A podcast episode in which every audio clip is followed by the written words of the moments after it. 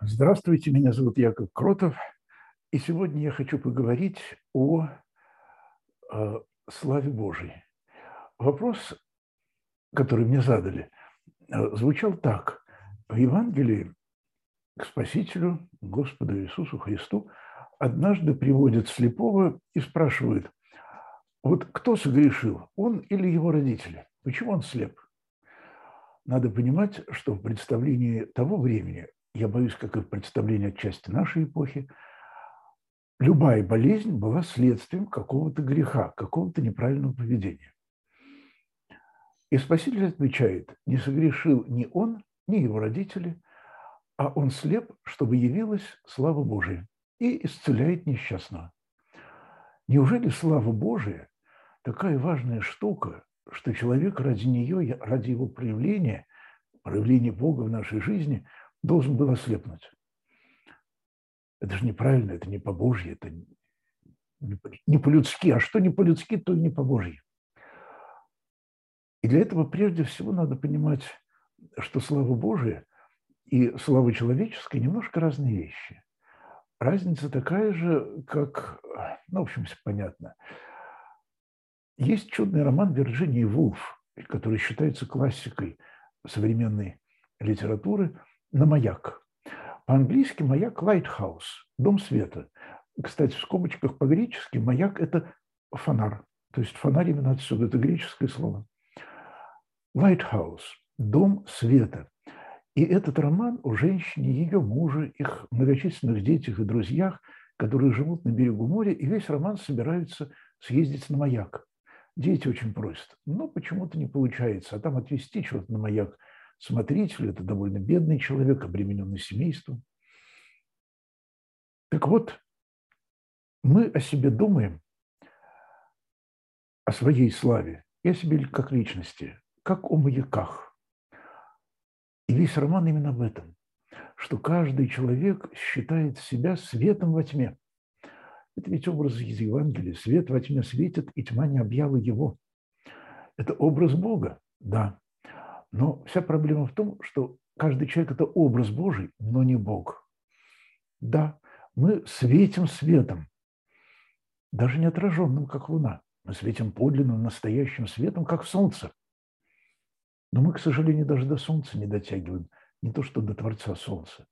Солнце посылает свет и тепло, как сказал Иисус, и на добрых, и на злых. Я проверял, на меня посылает. А мы посылаем свой свет, свое тепло избирательно. И часто посылаем на злых, а не на добрых, потому что от злых нам что-то надо. Ну куда мы, какие мы солнце годимся? Светить всегда, светить везде. Дай Бог хоть зажигалкой, до зажигалки дорасти. Так вот, это слава человеческая, это слава эгоистическая, потребительская, которая во всем мире видит только подставку для себя любимого.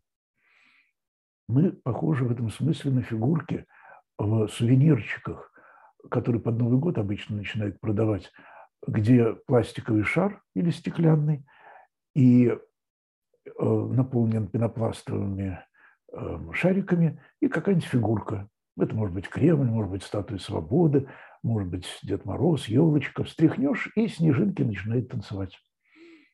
Вот что такое мир человека, в котором мы свет якобы во тьме. Слава Божия – это совсем другое. Это действительно маяк. Маяк, который зовет к себе. Маяк человек показывает, где опасно. К любому из нас опасно приближаться. В этом весь смысл маяка. Плыть на маяк нельзя, недопустимо. Или на баке. Бог – это та точка света, к которому нужно плыть. И свет Божий прекрасно существует без нас. Собственно, юмор этого евангельского эпизода – это не без юмора, как Евангелие вообще. Евангелия – это довольно изощренные литературные произведения. Это античность, первый век, расцвет античной литературы, а евреи жили в гуще и греков, и римлян, поэтому они во всем этом варились. Авторы Евангелий были современниками Плутарха. И в этом эпизоде есть юмор, потому что чтобы явилась слава Божия. Но это означает, что, друзья мои, этот человек слепой, но вы в 100 раз слепее. Я его исцелю. Он слепой для того, чтобы увиден был невидимый свет вами, у которых катаракта духовная и сетчатка духовная отслоилась. Но есть еще один момент. Из этого следует, что Богу не нужны люди для того, чтобы быть больше и славнее. Ему не нужны, как говорили лет 100 назад, аллилуйщики. То есть мы, конечно, поем Богу аллилуйя, но не потому, что она ему нужна.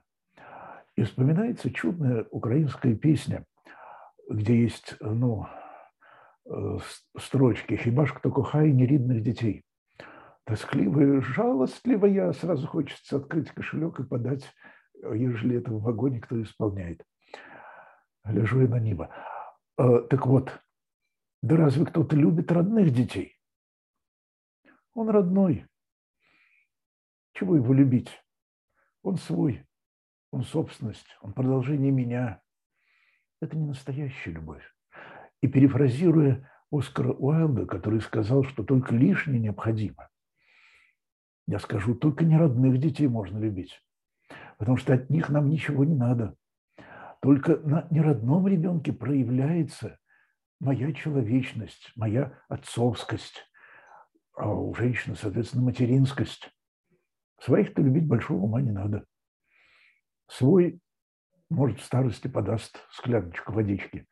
Хотя один из моих любимых анекдотов: умирает человек, вокруг него 8 детей, жена, и думает: я ведь женился, мне сказали, чтобы было кому перед смертью стакан воды подать. Совершенно не хочется пить. Так вот, Богу не нужны люди. Ему не нужны неродные дети. В Боге есть пространство для любви достаточное. Бог любит Сына, Сын любит Отца, Дух Святой любит. То есть это, в чем смысл учения о троичности Бога. Бог – это не гранитный монолит. Это сама любовь внутри себя, абсолютная и любящая. И тем не менее она выплескивается на нас. Почему?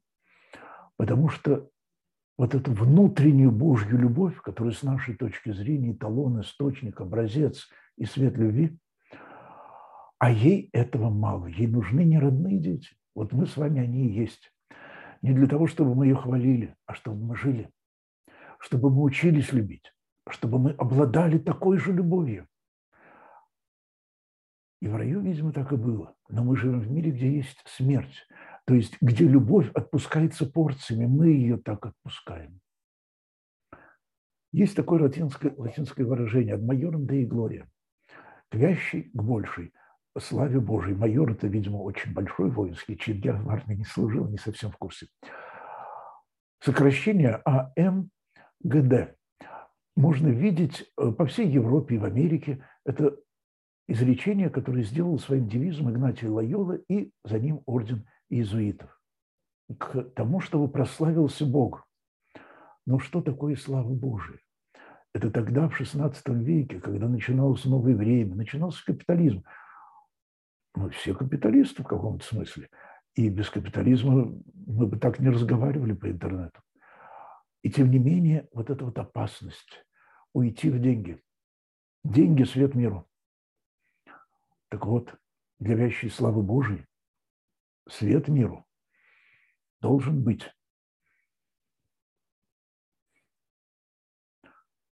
свет нашей души.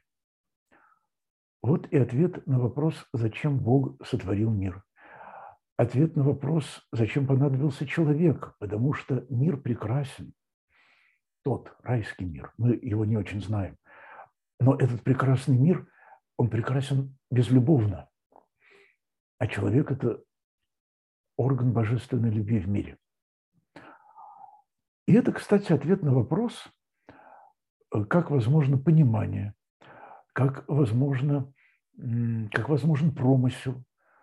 Не жесток ли Бог, если он все видит и не предотвращает зла?